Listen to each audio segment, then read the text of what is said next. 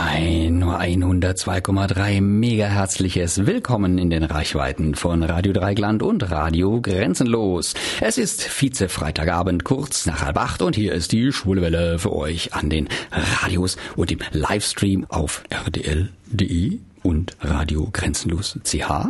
Hinter dem Mikro hat für euch heute der Dieter Stellung bezogen. Die heutige Sendung titelt Gaywatch. Es geht also um Filme und Serien für das schwule Auge.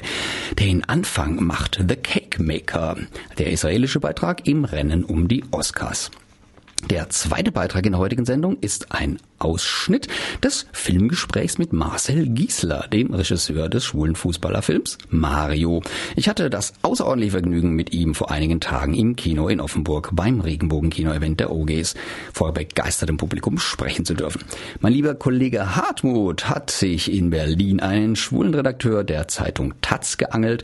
Äh, ja, er hat ihn sich gegriffen, er hat ihn sich gepackt, denkt euch das, wie ihr wollt, und hat ein paar heiße Nachrichten geschickt. Dann habe ich noch weitere Film- und TV-Tipps für euch und die Veranstaltungshinweise und natürlich Musik. Puh, alles klar soweit? Okay, dann kommt jetzt der Oliver, der euch jetzt verrät, wie ihr mich denn erreichen könnt. Ihr wollt uns im Studio kontaktieren? Einfach auf unsere Website www.schwulewelle.de gehen, den Chat anklicken, einen Nickname eingeben und schon geht's los. Oder ruft uns an unter 0761 31028 oder mailt uns unter studio@schwulewelle.de oder aber über Facebook, dort Schwulewelle in zwei Wörtern und schon geht's los. Oder eine Nachricht über unseren Gay Romeo Club, der da heißt Schwule Welle, diesmal in einem Wort geschrieben. Cake by the Ocean hieß der Titel eben Kuchen beim Weltmeer. Keine Ahnung, was das wirklich bedeutet. Es soll ja etwas Schweinisches sein, aber egal. Das bringt mich zu meinem ersten Beitrag. Ganz ohne Schweinisches, also zumindest mal ohne Schweinefleisch, denn es geht um koscheres Essen, um eine Bäckerei, um den Cake Maker, den Konditor. The Cake Maker ist eine israelisch-deutsche Koproduktion von 2017 und der israelische Kandidat für den besten fremdsprachigen Film im Rennen um den Oscar. Fremdsprachig auch für uns, denn neben Deutsch wird in dem Film auch Hebräisch und Englisch gesprochen, was dann untertitelt ist. Worum geht es?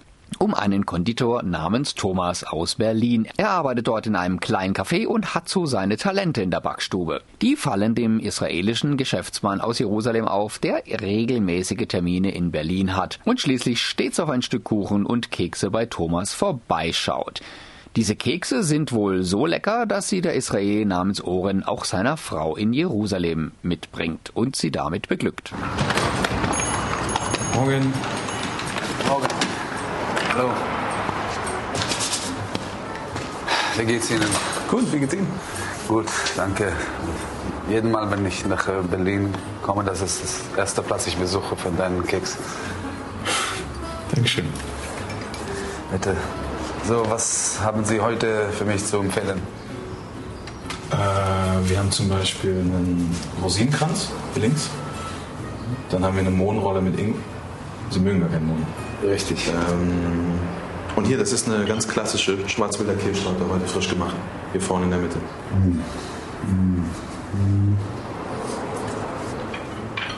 Soll ich nochmal auf Englisch, oder? Äh, nein, nein. Äh, äh, ich vertraue Sie. Äh, nehmen eine diese, eine Double Espresso bitte und eine Box auf deine Zimtkekse. Zimtkekse.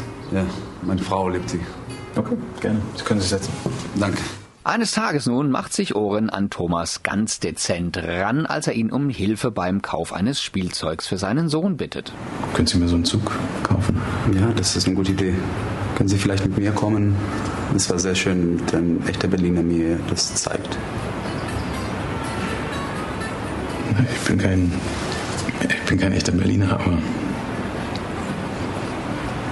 ja, ich kann Sie gerne hinführen. Es entwickelt sich eine Affäre, die über ein Jahr geht. Oren hat seine eigene Schlüssel zu Thomas Wohnung. Warum hast du nicht angerufen? Es war nicht geplant. Wie lange bleibst du? Zwei Tagen. Und wann kommst du wieder? Anfang Dezember. Ich habe dir die Keks für deine Frau mitgebracht. Danke. Aber plötzlich ruft er nicht mehr an und taucht nicht mehr auf. Ihr Gesprächspartner ist zurzeit leider nicht erreichbar. Bitte hinterlassen Sie eine Nachricht nach dem Signalton. Oren, ich bin's. Du bist wahrscheinlich schon im Flieger, aber du hast deine Kekse und deinen Schlüssel hier liegen lassen. Bis bald. Thomas ist sehr beunruhigt und geht der Sache nach und sucht Oren an seinem temporären Arbeitsplatz in Berlin. Hallo, Hallo. ich suche Oren. Ist er da? Bin vom Café Kredenz. Ich soll das hier abgeben. Oren ist nicht hier. Wo ist er denn? Er arbeitet nicht mehr hier. Hat er aufgehört? Also, weil, also er hatte das jetzt hier bestellt und, und jetzt war ich hier und wollte das jetzt abgeben. Ich will einfach nur wissen, wo er ist, okay? Bitte. Ich darf ja eigentlich nicht darüber sprechen. Es gab einen Unfall in Jerusalem. Sein Büro hat sich hier gemeldet, ungefähr vor sechs Wochen. Mehr wissen wir auch nicht. Oren ist gestorben. Nach dieser Hiobsbotschaft reist Thomas nach Jerusalem und besucht dort das Café der Witwe. Er möchte so seinem verlorenen Geliebten nahe sein, denn er hat schon so viel von ihm über dessen Frau gehört. Wann war das letzte Mal? Donnerstag. Und wo? Zu Hause. Auf dem Bett. Was hast du gemacht? Ich habe sie hingelegt. Dann habe ich sie geküsst. Und wo genau? Auf den Nacken. Mund. Augen. Sein Versuch, in dem Café zu arbeiten, scheitert. Good morning. What would you like? Um, double espresso, please. Okay, something to eat maybe? What do you have? Uh, shakshuka, like uh, tomato sauce with the eggs inside. Um, or soup, orange soup, and sandwiches. What kind of sandwiches? It's fatit, you know, the Israeli white white cheese, and it's with the omelette, herbs, cucumber. Very good. Sounds good. I'll uh, I'll have the sandwich. Thank you. Where are you from? From Germany. Where in Germany? Berlin. Well, welcome to Jerusalem. Thank you. Um, I was wondering if you need a worker here. No, not right now. Okay. Thank you. Er wird zum Stammgast des Cafés und durch einen glücklichen Umstand wird er nun doch bei Orens Witwe und ihrem Sohn angestellt und auch ein wenig in die Familie aufgenommen. Are you still looking for a job? Yes. Can you wash dishes? Sure. Okay, good. I need someone to wash dishes two, three times a week in the mornings and help out with their errands and like cleaning up a bit, cutting vegetables, things like that. You interested? Yeah. Okay, so I can pay you 25 shekels an hour. You can start tomorrow, At what time?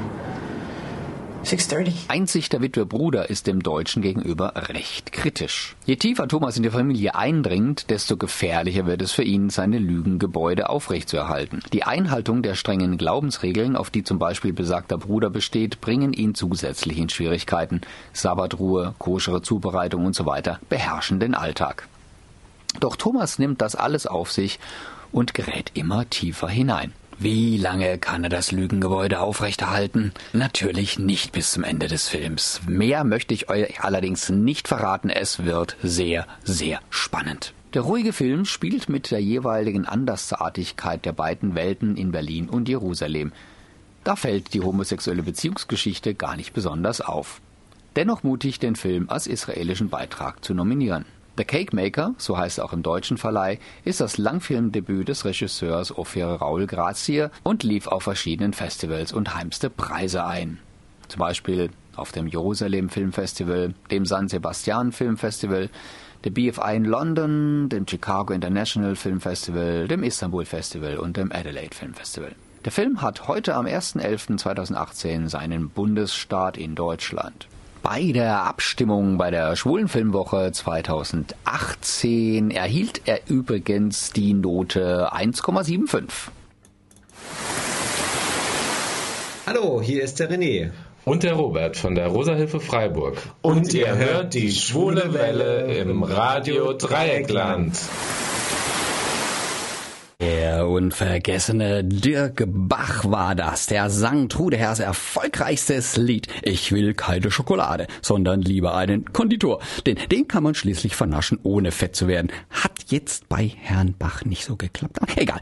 Obwohl Kuchen natürlich auch nicht zu verachten sind. Und Kuchen gab es vor ein paar Wochen zu vernaschen zwischen zwei Filmen im Offenburger Regenbogenkino, der O-Gays in Forum Kino. Das besondere Event lockte wieder zahlreiches Publikum an und den Schweizer Starregisseur, nämlich Marcel Giesler. Von ihm stammen einige zum Teil mehrfach preisgekrönte Filme aus dem queeren Spektrum. Im Gepäck hatte er sein neuestes Werk, einen einzigartigen Film über die schwule Liebesbeziehung zwischen zwei Profifußballern. Mario. Ein toller Film und ein toller Regisseur. Ich hatte das große Vergnügen, mit ihm das Filmgespräch nach der Kinovorführung führen zu dürfen.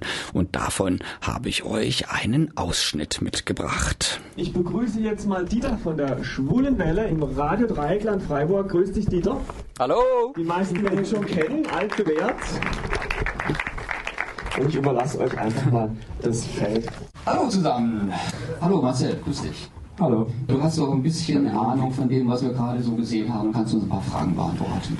Ja, das kann ich schaffen. Wunderbar. Ich weiß nicht, ob ihr Marcel Giesler schon kennt. Der hat schon sehr viele, sehr schöne und sehr preisgekrönte Filme gemacht. Marcel kommt aus der Schweiz und hat also zum Beispiel Die blaue Stunde gemacht oder Der Vögel ist ein Sauhund, Rosi, Elektroboy und jetzt eben Mario, mit dem er dann wieder zu uns nach Offenburg gekommen ist. Die Handlung brauchen wir jetzt ja gar nicht mehr zu erzählen. Wir haben es ja alles gesehen. Es geht um eine schwule Liebesgeschichte zwischen zwei Profifußballern. Das ist was Neues gewesen. Also ich habe am Anfang auch gedacht, als ich gelesen habe, da kommt ein Film raus mit dem Thema, gab es das nicht schon mal? Aber das gab es tatsächlich noch nicht. Es gab einen Tatort mit einer Handlung, die in diesem Genre angesiedelt war, aber es gab noch keine schwule Liebesgeschichte. Ist dir das bewusst gewesen, als es zu der Idee kam? Nee, in dem Moment nicht. Die Idee hatte auch ein Co-Autor. Ich hatte zwei Co-Autoren äh, bei dem Projekt. Das war der Thomas Hess, der das vorgeschlagen hat. Weil er ist großer Fußballfan und er hat gerade an einer Fußballgeschichte geschrieben und wollte dann noch einen kleinen Konflikt reinbringen. Dann hat er gedacht, na, machen wir doch den einen Schwul. Und hat mich darauf angesprochen und ich habe dann ge gedacht, also genauso wie du, äh, es liegt doch auf der Hand, das Thema muss es doch schon geben. Es war schon seit, ich weiß nicht, jetzt Jahrzehnte inzwischen in den Medien präsent und äh, wir hatten dann eine kleine Recherche gemacht. Es gab einen ähnlichen Film bisher noch nicht, da, äh, 2011 zumindest.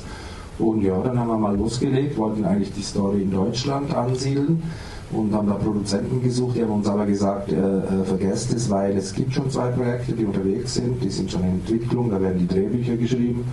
Und dann haben wir gedacht, ja, aber die Idee ist eigentlich doch gut und wir gehen damit in die Schweiz. Ja, und haben es dann dort auch finanziert gekriegt. Ich glaube, äh, im, im, Unterschied zu den anderen Projekten, von denen da die Rede war, weil die sind ja bis heute nicht fertig geworden, als also ist Mario der erste seiner Art sozusagen. Ja. Genau, und deswegen haben wir jetzt heute das Vergnügen gehabt, den Film zu sehen. Äh, es ist ja Homosexualität im Profifußball immer noch irgendwie so eine Art Tabuthema. Gab es da so bei den Vorbereitungen auch schon was zu spüren in der Richtung? Gab es da irgendwelche Probleme?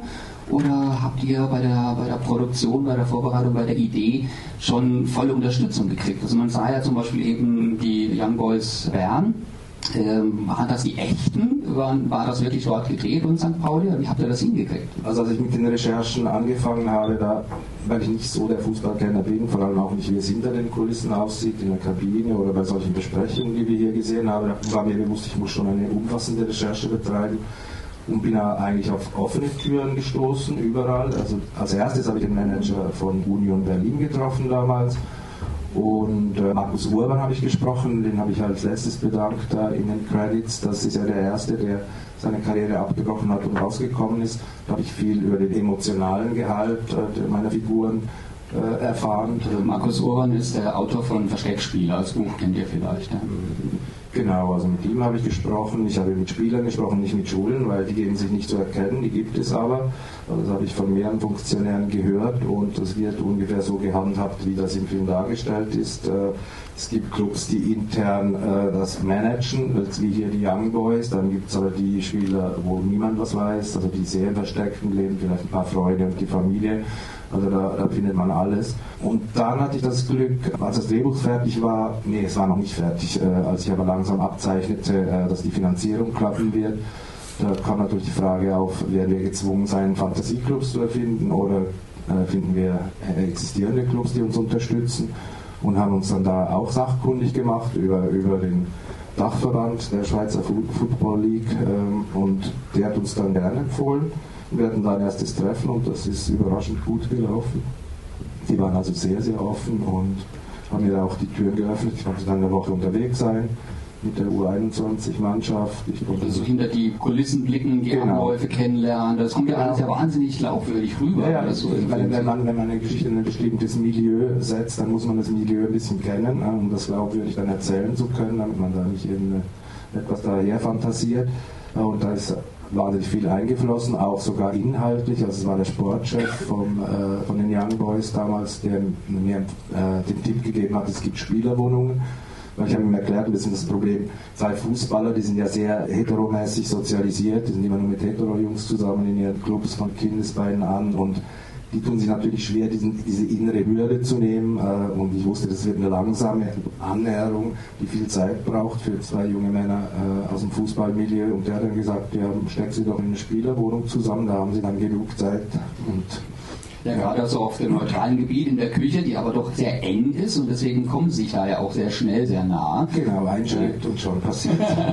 schon ist eine unabsichtliche Berührung. Das war auch eine sehr schöne Szene, wie sie sich da beim, beim Videospielen zum ersten Mal äh, einander annähern und die Unsicherheit. Also insgesamt finde ich überhaupt die Chemie zwischen den beiden Hauptdarstellern fantastisch. Also das funktioniert richtig, richtig gut. Wie ist es denn zu dem Cast gekommen? Wie habt ihr die denn ausgesucht, die zwei? Also Max ist in der Schweiz schon bekannt gewesen. Er war der Hauptdarsteller Darsteller in dem äh, Film Der Verdingbuch, der sehr, sehr erfolgreich war in der Schweiz und ein äh, historisch-soziales Thema behandelt, nämlich, nämlich diese Kinder vor 100 Jahren oder bis in die 70er Jahre, die von der Armenfürsorge äh, den Eltern weggenommen wurden und, und zu Bauern gegeben wurden, um zu arbeiten. Und da war er aber noch ein Teenager, glaube 16 erst. Aber für mich war es so der Idealtyp für die Hauptfigur, weil er auch so äh, so, so einen kernigen Jungen, da, äh, die Ausstrahlung ist irgendwie ähm, man, also eher die bodenständig. Ja, ja, genau, so, so ein vom Land. Und äh, als ich dann auch noch hörte, dass er Fußball gespielt hat als, als Jugendlicher, mehrere Jahre im Verein, da war es klar. Wir haben das Buch gegeben und er war sehr begeistert und wollte das unbedingt spielen und hat auch dann so lange gewartet, ja, bis dann die Finanzierung endlich äh, stand, vier Jahre lang oder fünf Jahre lang. Ich glaube, das erste Casting war 2013. Uh, okay. Ja, und dann äh, mussten wir noch einen Partner finden, da muss ein Deutscher sein, ist ja klar, war ein Buch auch so geschrieben, der kommt aus Hannover, stimmt nicht, er kommt aus Berlin, der Aaron. und äh, da haben wir dann über die Castingagentur das gemacht und ich habe verschiedene Jungs gesehen, auch immer mit der äh, Auflage, sie müssen Fußball gespielt haben. Und so sind die beiden dann in, meiner, in meinem Wohnzimmer, wo wir das Casting gemacht haben, da ist schön viel Platz, gibt auch ein Sofa, konnten sie ein bisschen kuscheln. Das ja, das ist ja nicht unwichtig. Ja, also ja natürlich. Ich meine, es gibt dann viele junge Darsteller, die sagen, kein Problem, Spiel liegt dir. Und äh, wenn es dann soweit ist, haben sie doch Probleme damit. Und da äh, hat mir die Chemie zwischen den beiden sehr gut gefallen. Mhm. Auch so ein bisschen die, die Differenz zwischen den beiden, blond, dunkel, die körperliche äh, Verschiedenheit und, und auch die äh, mentale dann. Ja, es sind eigentlich zwei total unterschiedliche Typen, die sich aber halt gegenseitig auch wieder, Gegensätze ziehen sich an, so schön sagt man, natürlich auch sehr gut ergänzen mhm. und eine große Gemeinsamkeit haben. Und das ist dann eben das starke Thema des Films. Jetzt ist mir aufgefallen, als ich den Titel Mario zum ersten Mal gelesen habe, ich sage jetzt gar nicht, was ich gedacht habe, ich frage jetzt mal, was habt ihr euch dabei gedacht? Was hast du dabei gedacht, den ausgerechnet den Namen zu wählen? Hatte das ein an irgendeinen Hintergrund oder ist das Ganze so? Nee, nee, ich bin bei der Namenswahl immer so sehr intuitiv und ein bisschen unbewusst und faul noch dazu. Also bei dem Vorgängerfilm gab es auch einen Mario, habe ich gedacht, na nehmen wir doch wieder den Mario. Vielleicht hat es auch damit zu tun, Marcel, Mario, das ist nahe bei mir. Ich habe dann schon gehört, Mario Basler, der hat sich mal sehr äh, abschätzig geäußert über, über homosexuelle Spieler. Gibt's nicht Haben Sie das jetzt verstanden? Existiert nicht, habe ich nie getroffen und gibt's nicht. ja gut, jetzt mittlerweile weiß er, dass ein Namensvetter zumindest mal im Film durchaus existiert. Ja, und das war noch vor Thomas Hitzelsberg. Ja. Outing, glaube ich, diese Behauptung. Aber ich wusste das vorher nicht. Also es ist keine Anspielung an einen realen Spieler. Nein.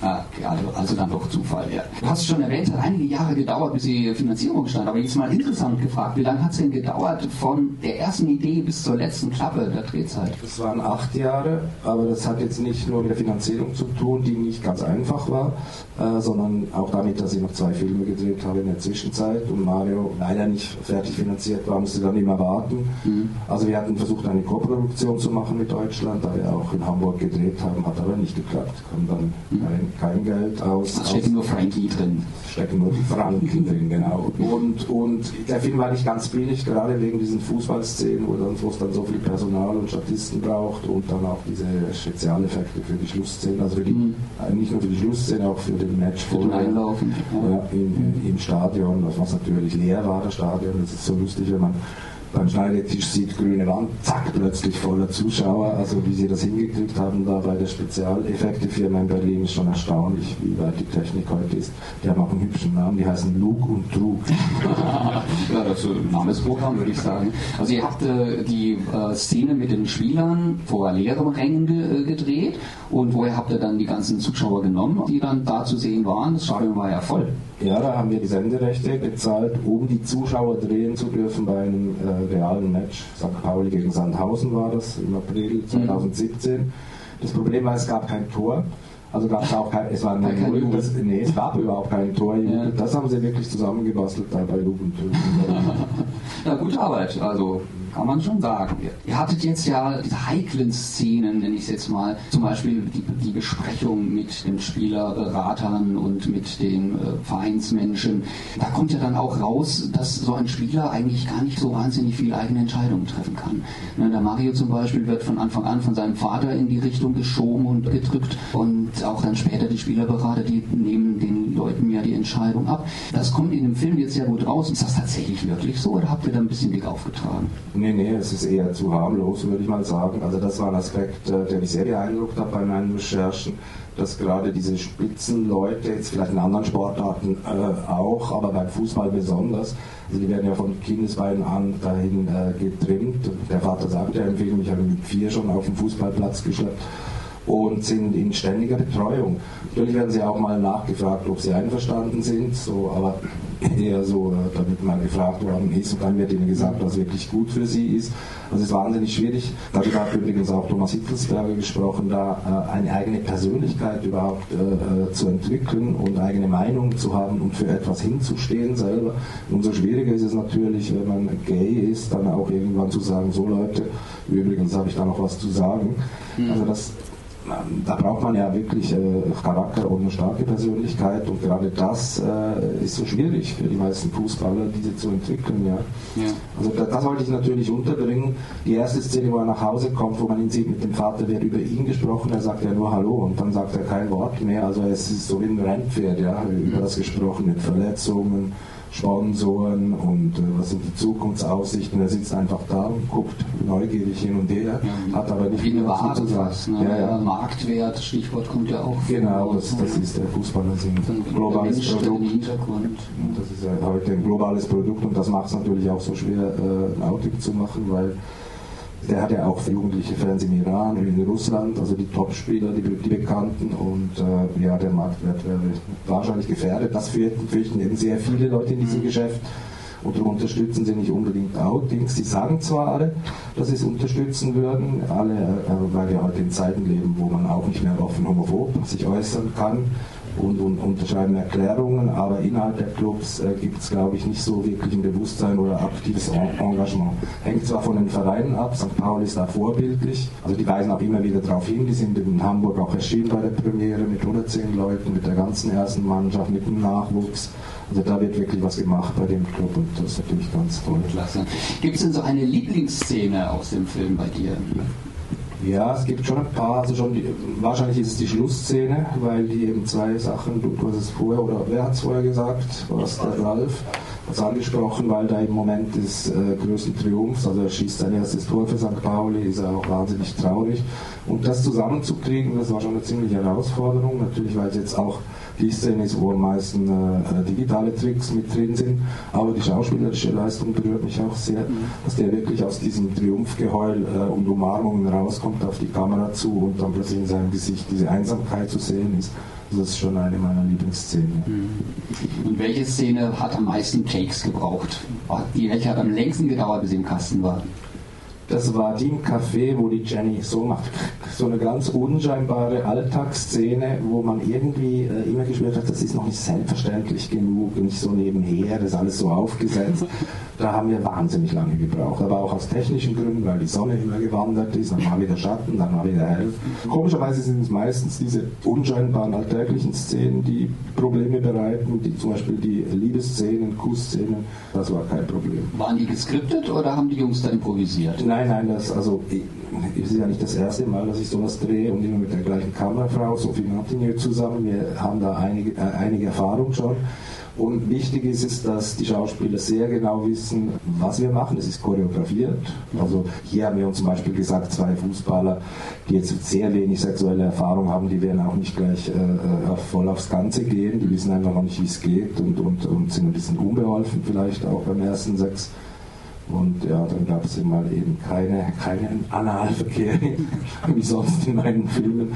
Und ähm, dann spricht man sehr genau mit ihnen, was wir vorhaben, äh, wo die Kamera steht, was zu sehen ist und bis wohin es gehen wird, weil ich dann Cut sage weil das ist für die Schauspieler sehr, sehr unangenehm, wenn, wenn äh, die Regie sich da irgendwie äh, nicht traut und, und, und Berührungsängste hat mit solchen mhm. Szenen und dann einfach sagt, macht mal, ja. Mhm. Weil dann wissen die überhaupt nicht. Unsicherheit dann über Ja, die, die, wissen nicht, wo die Kamera steht, sind sie nackt zu sehen, von wo bis wo, bis wohin geht's und so. Also das äh, muss sehr gut abgesprochen sein und ist eigentlich eine sehr technische Arbeit und die Herausforderung besteht natürlich, dass die Schauspieler die äh, Leidenschaft und, und alles, was dazugehört, dann auch spielen und ja, rüberbringen. Ja.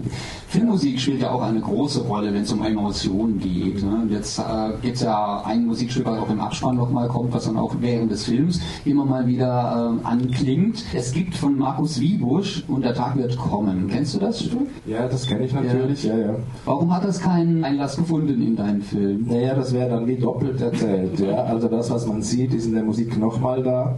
Und ich bin sehr, sehr äh, empfindlich mit Filmmusik. Also erstens liebe ich nicht, äh, wenn Filmmusik drin ist, weil die Zähne immer so zugekleistert sind. Ich verwende sie meistens sehr sparsam. Und hier war das Konzept mit der Musik auch ein bisschen zwei verschiedene Welten zu beschreiben. Also das mit dem Hip-Hop und dem Rap in den Kabinen, das ist so. Also diese sehr männlich aufgeladene Musik und auch die Texte sind da auch sehr vulgär. Das ist jetzt Berndeutsch-Rock gewesen, habt ihr wahrscheinlich nicht verstanden, was die da gesungen hat, aber es geht auch ums Knallen und Lutschen und. Ach, deswegen wurde ich aber natürlich nicht, nicht schwule, schwule äh, äh, Geschichten werden erzählt. Und dann wollte ich so einen Gegensatz haben, so ein Thema, ein Liebesthema, etwas sanfteres für die beiden. Und äh, ja, wenn die in der Wohnung sind, hören sie andere Musik, mehr so Pop-Songs. Und äh, so ist dann Landscape Escape von, den, von der Gruppe Out Beholder ist so das Herzstück geworden. Mhm. Eigentlich das Liebesthema der beiden. Sehr schön. Du hast ja schon erwähnt, du hast noch andere Projekte laufen gehabt während der Arbeiten zu Mario. Gibt es schon was Neues, auf was man sich freuen kann, worüber du schon was erzählen kannst? Nee, noch nicht. Also jetzt als, als nächstes äh, drehe ich äh, richtig so im Auftrag einen Fernsehfilm äh, ein nicht schwules Thema, ausnahmsweise mal. Das ist eine Geschichte über die Psychiatrie in der Schweiz in den 70er Jahren, der Wandel der Psychiatrie von der rein medikamentösen Psychiatrie zu einer offenen, ambulanten Psychiatrie und mit Wohngruppen und so weiter. Und dann äh, gucken wir mal. Also wenn ein schönes Drehbuch reinkommt oder ein schönes Thema, bist du eben offen. Du machst ja lieber Klasse statt Masse. Ne? So im, ich, ich schaue gerade nochmal, 1985 war Tagediebe, so der erste große Film. Und jetzt 2018 und dazwischen sind es 1, 2, 3, 4, 5, 6 Sachen, die bei Wikipedia gelistet werden. Eins davon ist äh, Lüding und Blanc, das ist also eine, eine Serie in, in der Schweiz. Aber das ist ja nicht jedes Jahr ein Film. Also du suchst dir die Stoffe sehr genau aus. Ja, das ist so und, und schreibe sie auch selber meistens mit Autor zusammen. Das braucht dann einfach Zeit und äh, ich glaube, wir haben gar nicht die äh, Förderungsmasse, als dass ich jeden jedes Jahr einen Film drehen könnte. Ich, ich höre es schon, ach, jetzt kommt er schon wieder, dann sind mal andere dran. Ich glaube, ein schnellerer Rhythmus ist nicht möglich. Wir sind ja nicht Hollywood hier.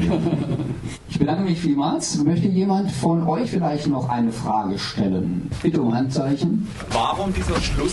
Ich hätte eigentlich ein bisschen Dramatik erwartet. Also die emotionale Szene ähm, im Auto, als er fuhr. Okay, da habe ich gedacht, es kommt ein Unfall. Oder dass er mal, ähm, als er Tee gekocht hat, ähm, mit, seinem, mit seinen Herzproblemen zum Beispiel. Ähm, da habe ich gedacht, da kommt was, da ist nichts gekommen, okay. Aber auch, warum jetzt dieser Schluss? Ja, das habe ich öfter gehört, diese Erwartung, dass er dann an die Wand fährt und wenn er es getan hätte, dann hättest du gesagt, oder hätten sie gesagt, naja, wo habe ich mir gedacht.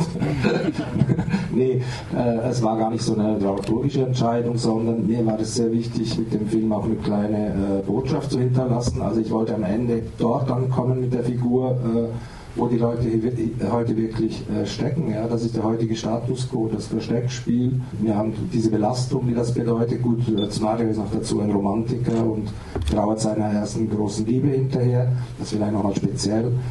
Ähm, es gibt ja auch äh, Leute, die äh, äh wie sagt polygam sind und sich da irgendwie organisieren und dann schon ihre Affären haben oder so. Aber das ist die, die Situation heute. Also ich wollte ein realistisches Ende und nicht jetzt ein Märchen oder es überdramatisieren. Ja.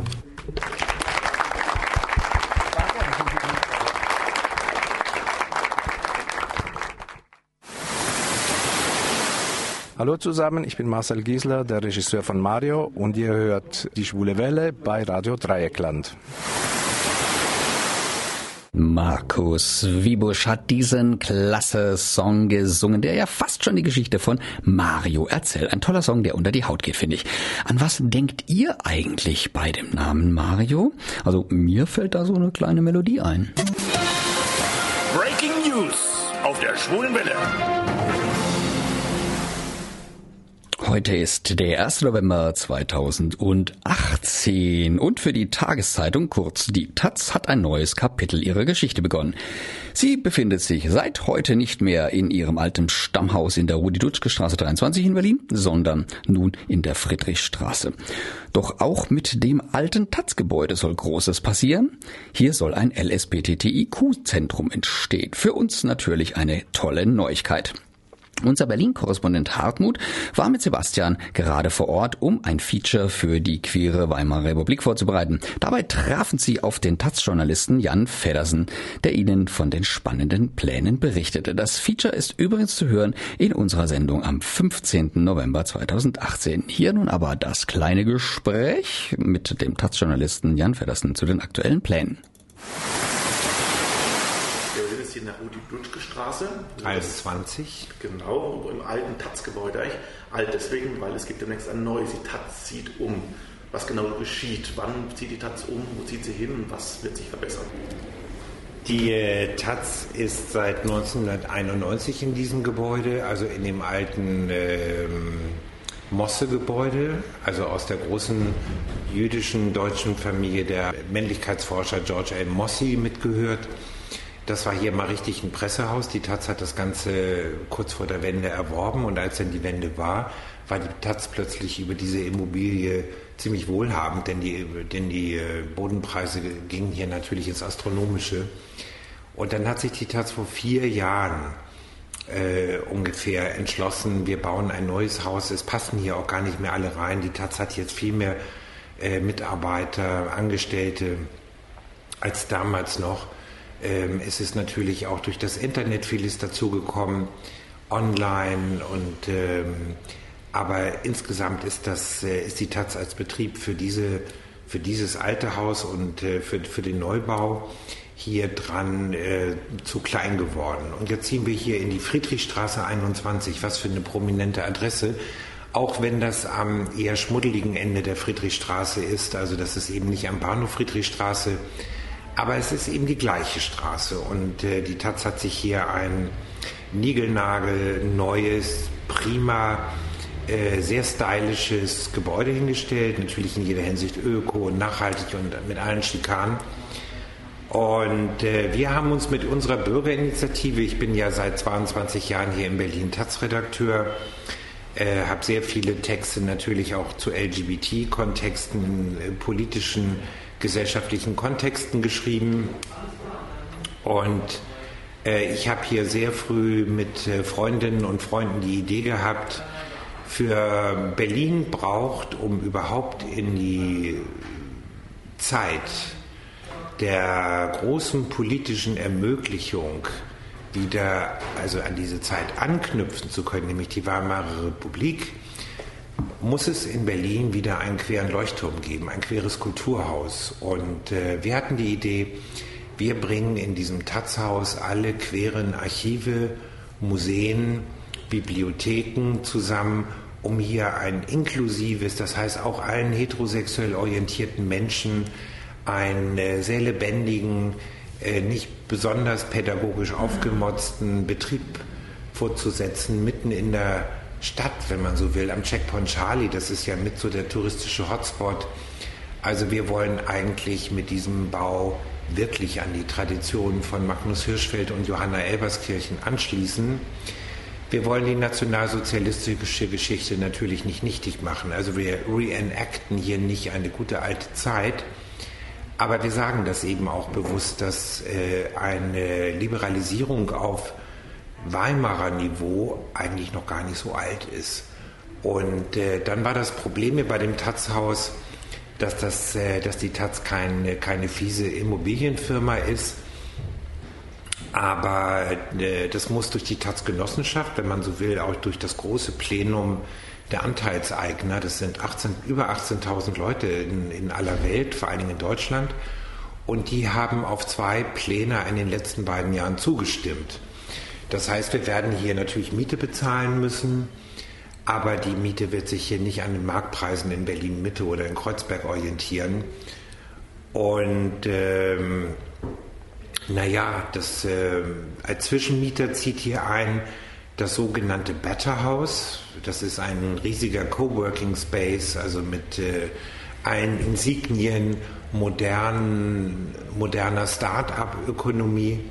Und nach drei Jahren müssen die wieder raus und dann gehen wir rein. Und wir werden vom Berliner Senat mit sehr viel Geld dann gefördert werden. Wir sind jetzt schon äh, in der Lage, auch mit viel Fördergeld äh, konkrete Realisationsstudien ausarbeiten zu lassen. Morgen zum Beispiel gibt es da ein großes internes Treffen, wo wir nochmal die letzten Entwürfe für die dann echte Nachnutzung äh, letzt zu beraten.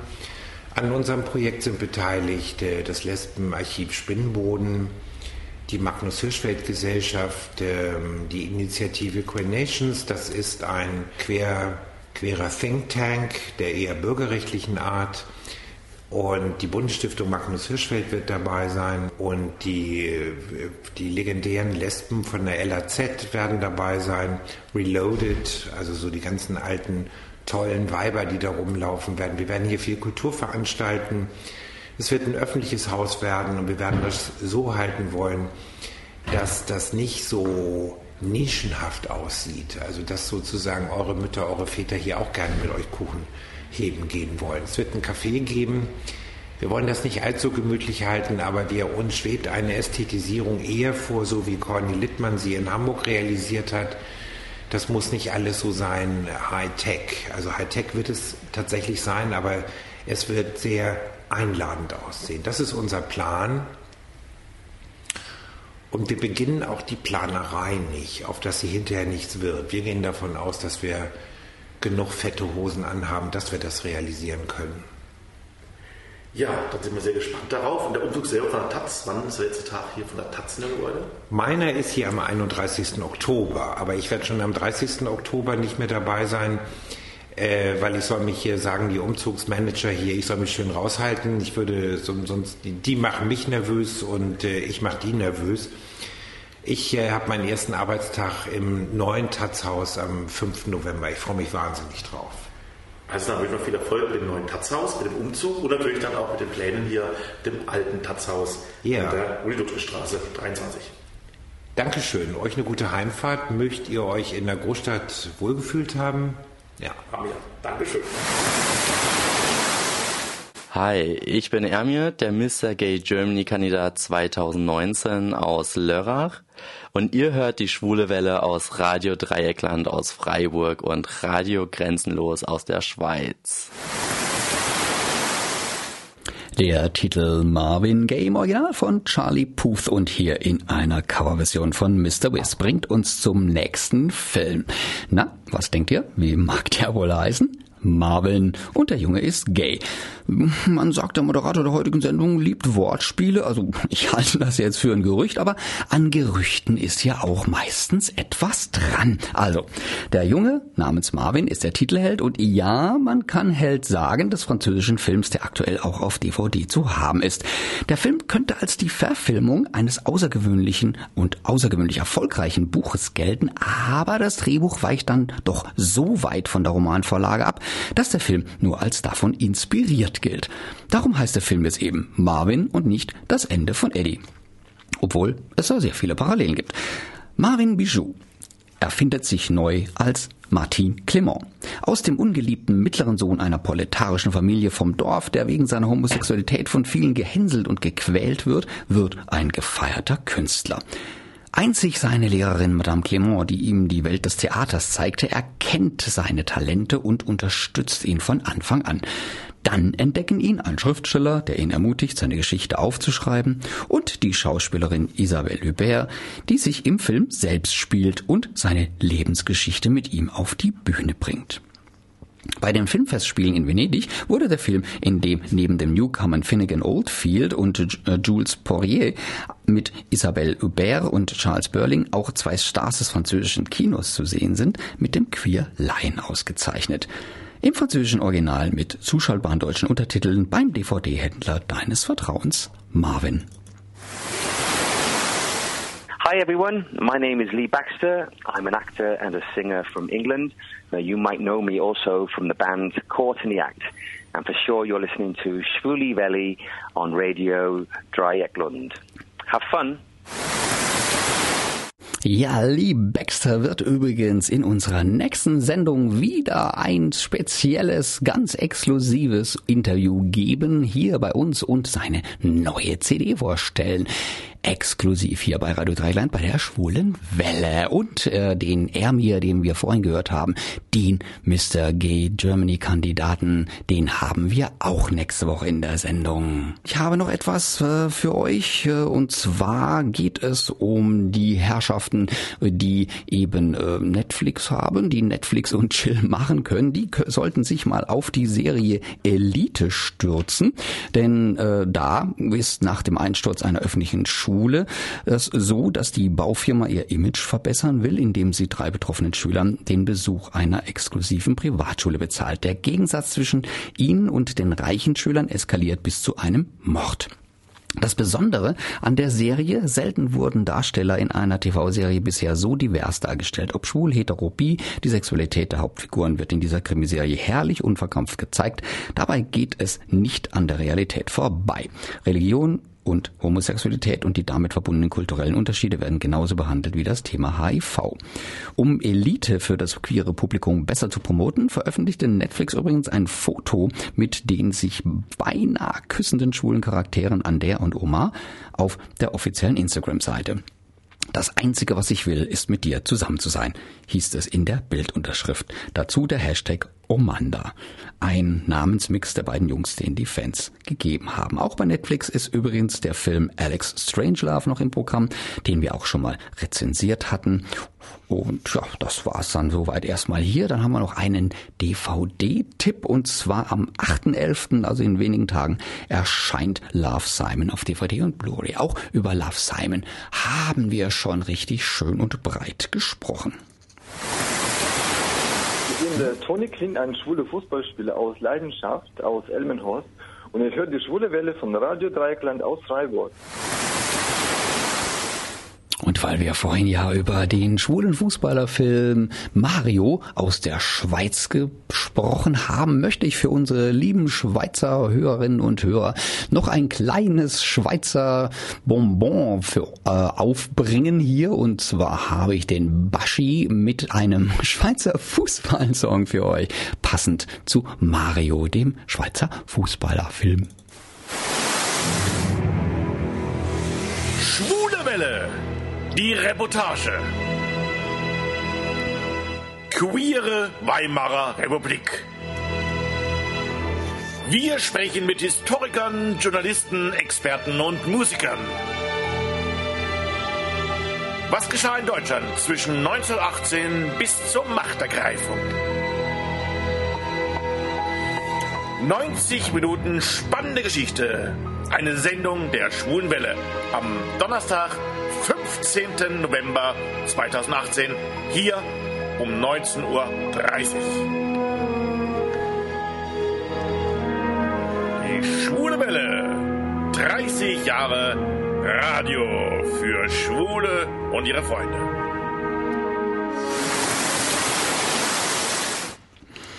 Das Ende ist nah. Jedenfalls das Ende dieser Sendung. Ich bedanke mich bei meinem Kollegen Hartenmut für den Bericht aus Berlin, bei Marcel Giesler für das Filmgespräch, das die OGs in Offenburg ermöglicht haben. Ja, auch natürlich danke dafür. Und last but not least, natürlich bei euch allen da draußen in den Reichweiten der Radios Dreigland und Radio Grenzenlos fürs Zuhören und Mitchatten. Nächste Woche bin ich dann wieder vereint mit meinen beiden Kollegen Hartmut und Alex und wir präsentieren Oh Happy Gay, die schwule Show mit exklusiven Stargästen wie zum Beispiel dem Mr. Gay Germany-Finalisten Ermir und dem Court in the Act-Sänger Lee Baxter, der seine neueste Solo-CD dabei hat.